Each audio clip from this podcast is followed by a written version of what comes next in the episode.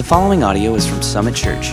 For more information on Summit Church, visit www.summitonline.tv. Thank you, Nathan. Um, so, John chapter 18. Uh, last week we had our baptism and children's dedication, which is always one of my favorite Sundays of the year. We do that twice, actually. But uh, so we took a little break. We're back in John chapter 18. We're going to look at uh, only six verses or so today, and they're actually split up in John chapter 18. So it's the first one we're going to look at is verse 15 through 18, then 25 through 27.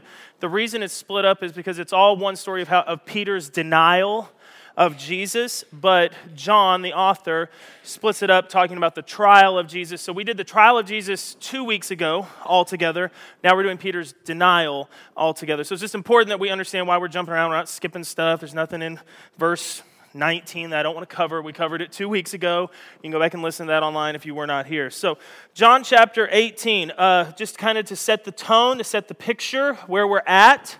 We are in the priestly palace, if you will. Annas and Caiaphas are father in law and son in law. They live in a mansion in the middle of Jerusalem. They have taken Jesus under the cover of night, bound to try him there in the palace. They have gathered the Sanhedrin together. We know, because we covered it a couple weeks ago, that they are going to find Jesus guilty of blasphemy and start looking for a way to kill him. While this trial is going on, though, we have two disciples, Peter and John, that are following. They want to see what's going to happen. Their leader's been taken, so they, they, they want to go. But they're also fugitives themselves. Jesus made sure in the Garden of Gethsemane that his disciples would not be arrested when I was taken. He said, he told the soldiers, You let them go. Let them go. They're not yours. They're not in this. So they all fled. They double back. At least Peter and John did. And they're wanting to see what happens. So, what takes place takes place in the palace courtyard. What takes place takes place while Jesus is being tried. And what takes place is pretty powerful stuff. So, if you will, John chapter 18, verses, verse 15, we'll start there. Simon Peter and another disciple were following Jesus. If you read Matthew and Mark and Luke, they all say at a great distance. So they weren't like with him, but they were sneaking up, d- diving back and forth across the path, trying to follow the, the crowd that's taking Jesus to the priestly palace. Now, it doesn't say John there, okay? But John rarely, if ever, identifies himself. When John wants to identify himself, he'll say that, and another disciple, or he'll say the disciple whom Jesus loved. That's a good nickname. But John doesn't call himself John very often. So we're pretty certain that this is John. They are following at a distance because this disciple, John, was known to the high priest. He went with Jesus into the high priest's courtyard. How in the world would John be known? Well, there's a couple things.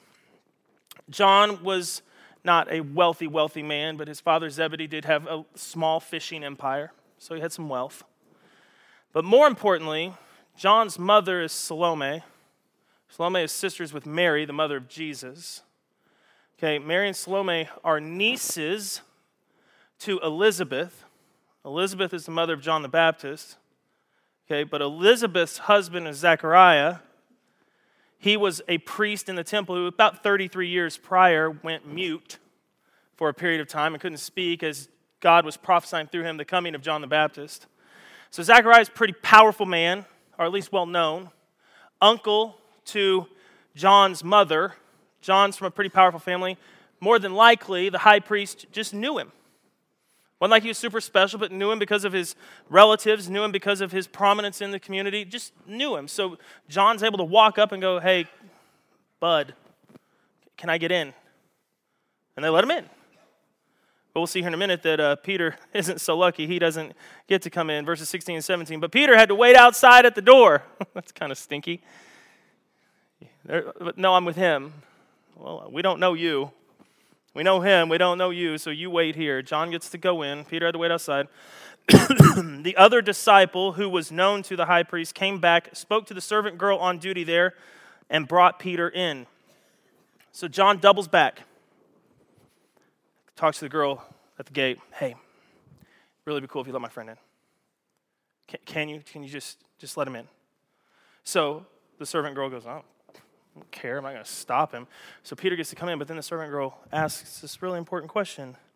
You aren't one of this man's disciples, too, are you? We know that John is. We know he's crazy. We know he follows Jesus, but you're not one, are you? You're, you're not one of his disciples. Peter's first denial I'm not. Pretty simple, pretty straightforward. I'm not one of his disciples. No. Now, before we start loading on to Peter, there's many reasons why he may have denied Jesus. There's the possibility that he just wanted to get in. There's possibility he was afraid. I don't know why he did it. I really don't. I don't know why he did it, but that was the first of three denials, and it was really simple. Did he lie? Sure. Is that bad? Yeah, the Bible says so.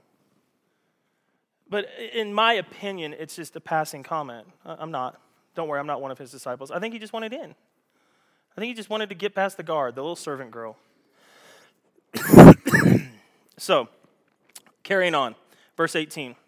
It was cold, and the servants and the officials stood around a fire they had made to keep warm. Peter also was standing with them, warming himself. It's the middle of the night, it's freezing cold. There shouldn't be anyone in the courtyard, but there were 600 people that arrested Jesus, and they dang sure aren't going home. They want to see how this thing plays out. But they're not allowed into the priestly mansion itself, so they got to stand outside so they get cold. They build a fire. They're standing around the fire, they're talking. Now, Peter is trying to blend in because you have to imagine that some of the conversation was hey, what happened to those other guys that were with Jesus? That one ran off naked. Did you see that? that, that guy is nuts. So they're talking, and Peter's getting more and more uncomfortable, but he wants to know what's going on. He wants to see what's going to happen to his friend. And so they're standing there, like anyone would, warming themselves by a fire. They're talking about these 11 fugitives, and Jesus is being beaten and humiliated in what can only be called a mockery of the judicial system. Skipping to verse 25. Meanwhile, Simon Peter was still standing there warming himself.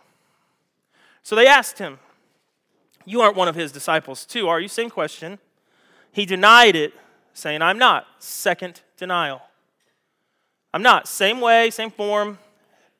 Peter's second denial was quite possibly to the same girl at the gate. Read with me in Mark chapter 14. We're going to start kind of jumping back and forth between John and Mark here for a little bit, just because Mark does a good job of elaborating on this. So, Mark chapter 14, verses 66 through 68. While Peter was below in the courtyard, one of the servants, one of the servant girls of the high priest came by. Could have been the same girl from the gate, could have been someone else, I don't know. When she saw Peter warming himself, she looked closely at him. You also were with the Nazarene, Jesus, she said. But he denied it. He said, I don't know or understand what you're talking about. You know, talking down like a little girl, right? You, you making no sense. I don't know what you're talking about. I don't know him. I've never met him. I, I for sure not his disciple. You're crazy. Now, girl, you go. You go. Stop talking to me. He said, and he went out to the entryway. He's busted. Second time, maybe the same girl went, No, I recognize you. You are. You're doing a great job. Thank you. See, see, mutes it every time I cough, so you don't have to hear it. You see? I give him the signal, he mutes it. Uh, man. Clifton, I wish we paid you, man. You are good. You are so good at this.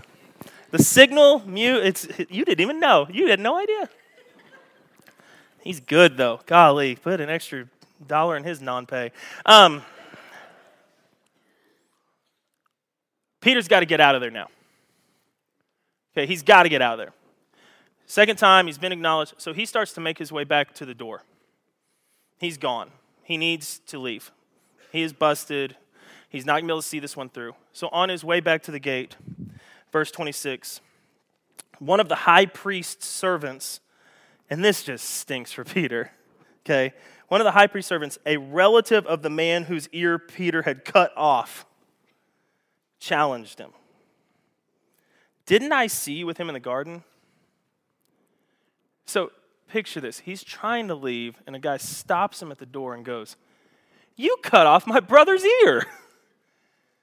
Yo, dude, I hey, everybody, this guy pulled out a sword just an hour ago and he cut off Malchus's ear. I, I, I saw it. This guy is a criminal. What, are we, what is he doing in here? I don't know if you've ever been busted, like truly busted, but Peter is now smoked. like, there is no chance he's getting out of there. No chance at all. Unless he really denies it. Verse 27 And again, Peter denied it.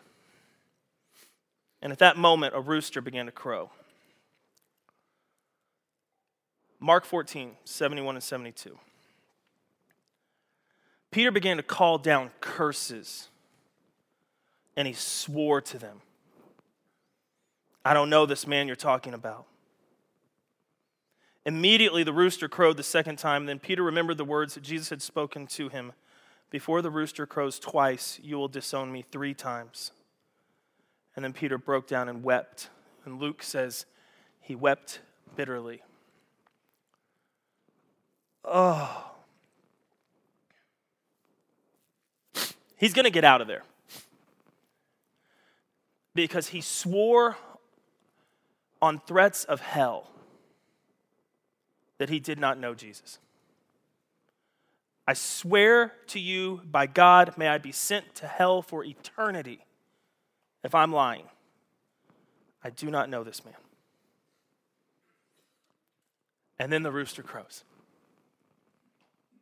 And then he remembers just a few hours ago when Judas had betrayed Jesus, had left to betray him. And Peter goes, I would never, ever, ever, ever do that.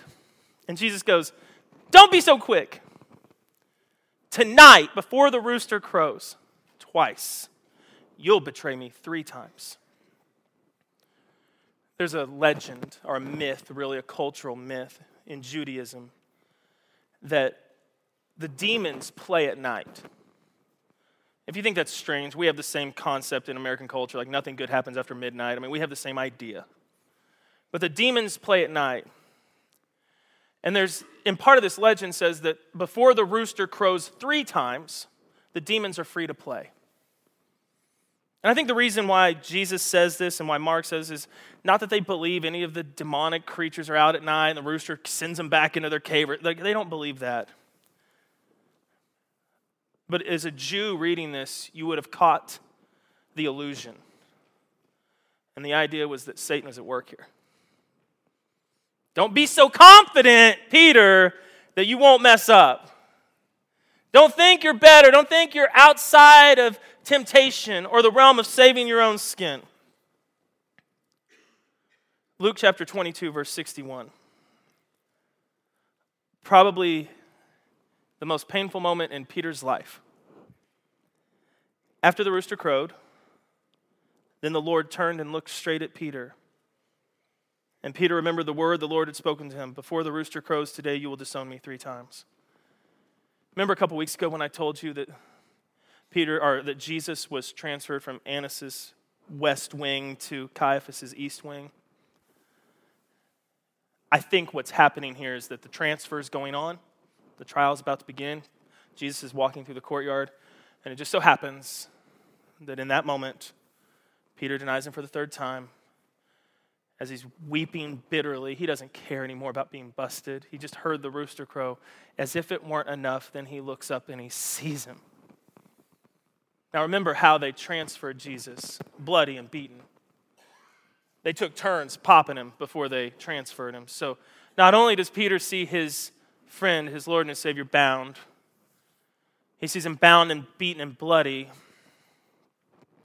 And it happens in the same moment by calling curses down upon himself, he denies Jesus for the third time, and what Jesus had said just a few hours ago as prophecy has come true.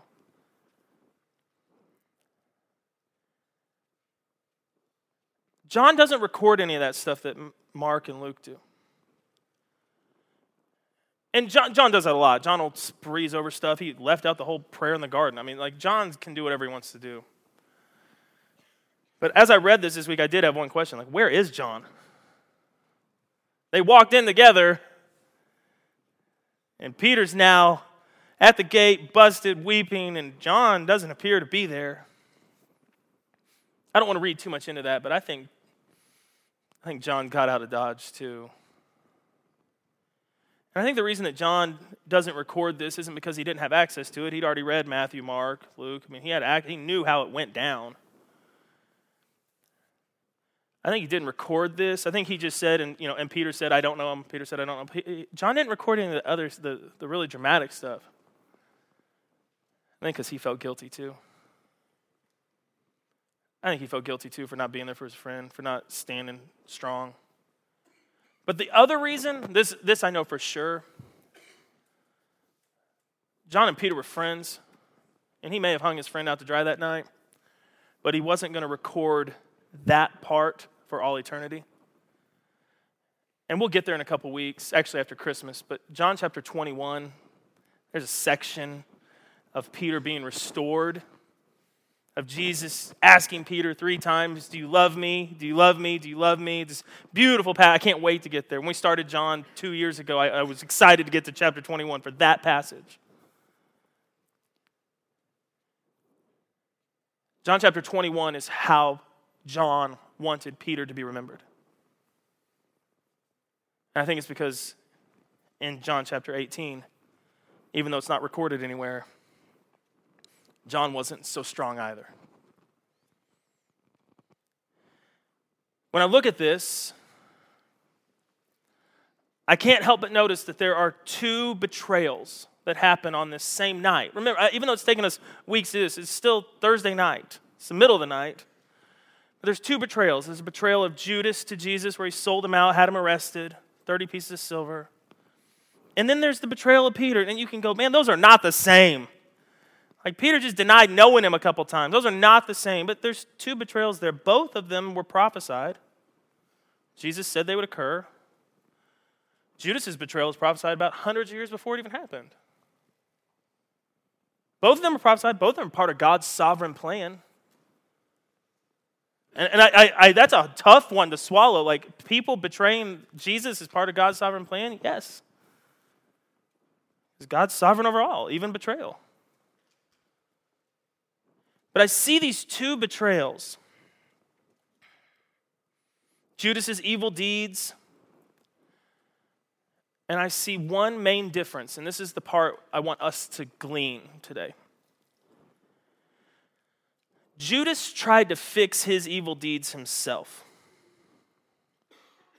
Instead of returning to Jesus, instead of falling on his face and asking forgiveness, Judas tried to return the money. I, I think that's admirable. If I give you the money back, maybe God will forgive me. Jesus runs back, tries to return the money. Matthew chapter 27, verses 1 through 5. This is where that's recorded. Matthew 27, 1 through 5. Early in the morning, this is Friday, probably still the middle of the night, all the chief priests and the elders and the people made their plans of how to have Jesus executed. So they bound him and led him away and handed him over to Pilate the governor. When Judas, who had betrayed him, saw that Jesus was condemned, he was seized with remorse and returned the 30 pieces of silver to the chief priests and the elders.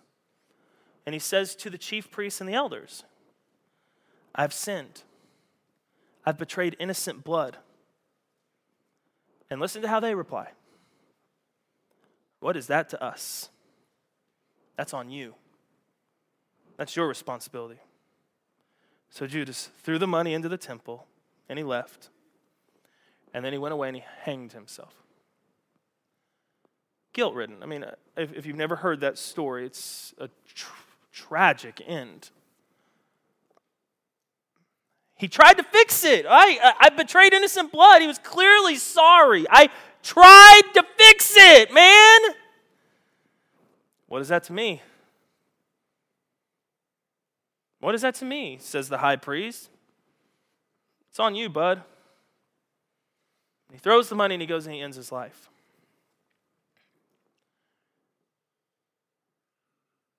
Once again, I think it's hard to equate what Judas did and what Peter did, but here's what I know Peter did right. After he wept bitterly, he got up and he kept living. He got up and he lived another day. And I'm not turning this into a suicide talk. That's not where I'm going with this at all. So, it's like, we're good. Judas quit, Peter didn't. So, now talking to each of you, you may never publicly deny Jesus. Don't know him, don't care about him, don't love him, whatever. You may never do that. But if you were to deny Jesus, if you ever feel like you failed Jesus, hurt Jesus, denounced or belittled Jesus, defamed Jesus, just generally stank at loving Jesus. If you've ever been there, from this story of Peter's denial and also his subsequent restoration in John 21, I would tell those of you who have ever found yourself hurting Jesus to not quit. That's most important. And never try to fix it yourself. That's much more important. Jesus is the restorer and the fixer. You are not. And there are so many people who have walked away from the Lord because they went, He'll never take me back. I cannot do enough good for Him to take me back. I've messed up so bad that I would have to say a thousand Hail Marys and a billion Jesus loves me's and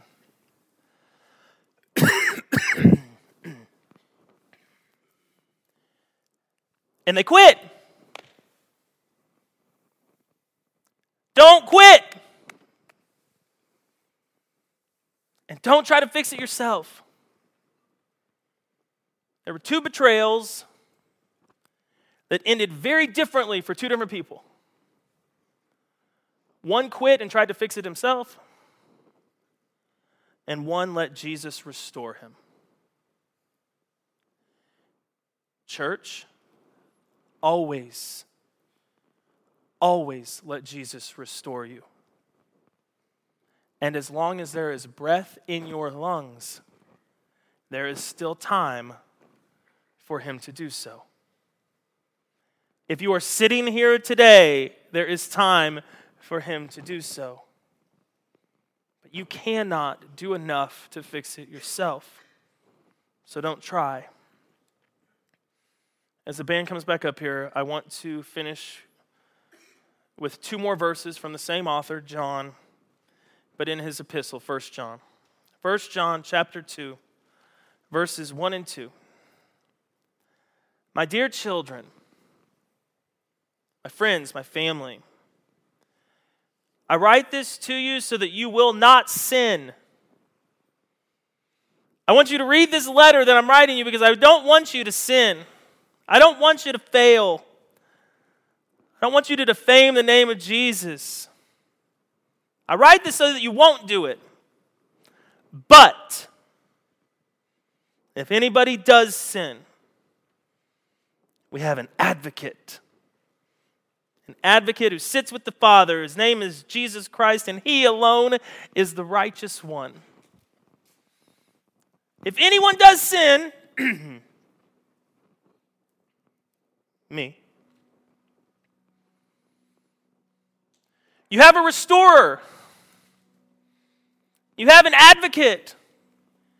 You have someone who will go talk to God for you. You don't have to fix it yourself. He'll do it for you. He'll go to the Father, for He is the righteous one, and He is the atoning sacrifice for your sins. You can't fix it yourself. Not only for ours, but also for the sins of the whole stinking world. Someone should have said amen there. We have an advocate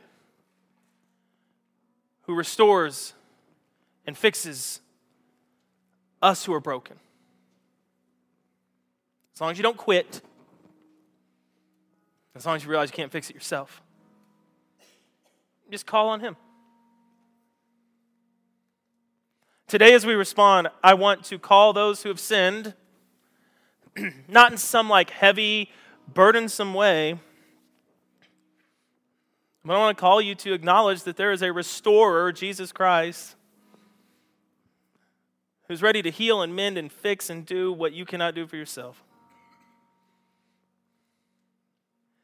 And especially today, if you're one of those who feel like, man, there's no way God loves me, there's no way that Jesus will take me back, there's no, like, I've, I've been coming to church for a while trying to feel something that's not working. Don't quit. Stop trying to think you got to fix yourself. Because you can't. But He can. He can. So today, pastors and prayer team will be up here like normal. Let's talk about just openly our shortcomings. It's not like we're going to judge anyone. Where uh, we, we all have sinned and fallen short of the glory of God. Like that's just truth. I'm not going to mock anyone. Like let's talk about our shortcomings. Let's talk about our failures. Let's talk about where we've let Jesus down. And then let's let him restore us. I'd love to talk with you. Love to pray with you about that. Communion, back in the room, take it. To remember that he is the atoning sacrifice for our sins, and not only our sins, but also the sins of the entire world. That's what we remember when we take communion, the bread and the cup. Take it, celebrate it, cling to it. He's the restorer, He's the one who fixes you. Father, thank you for your Son, Jesus. And the way that he restores, the way that he heals, the way that he mends, the way that he brings back into life, Lord, I pray that that will happen today through your Holy Spirit. Let your word just permeate us. And Lord, your spirit move us. May we worship you and celebrate you for who you are and what you've done through your son, Jesus. It's in your name we pray. Amen. Let's stand. Let's respond to him.